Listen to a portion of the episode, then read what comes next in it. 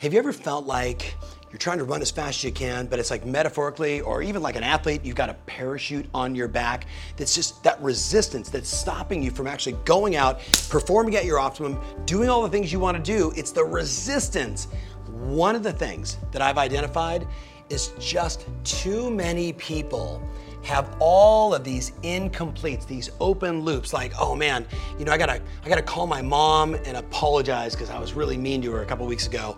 Or you know what, God, I've been talking about getting the garage cleaned up and I just haven't done it. It's just, it's bugging me.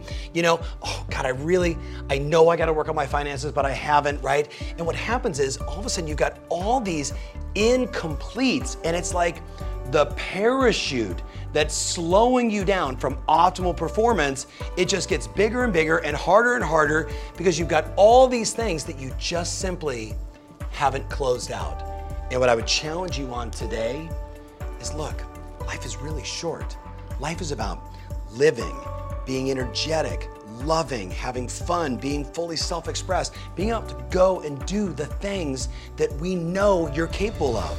It's really hard when you have too many incompletes and too much resistance. For today, make up a list of the things that are a burden, that are bugging you, that are that you're just like, why haven't I just gotten that done? And then if you would, prioritize them. Do the easy stuff first. I don't care. Just start closing the loops. Because tick tock, life is short. It goes by really quick. Why not close the loops and accelerate into the kind of life